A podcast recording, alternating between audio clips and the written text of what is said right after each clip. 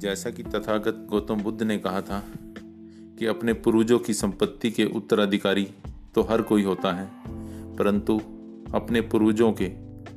गुणों का उत्तराधिकारी कोई कोई होता है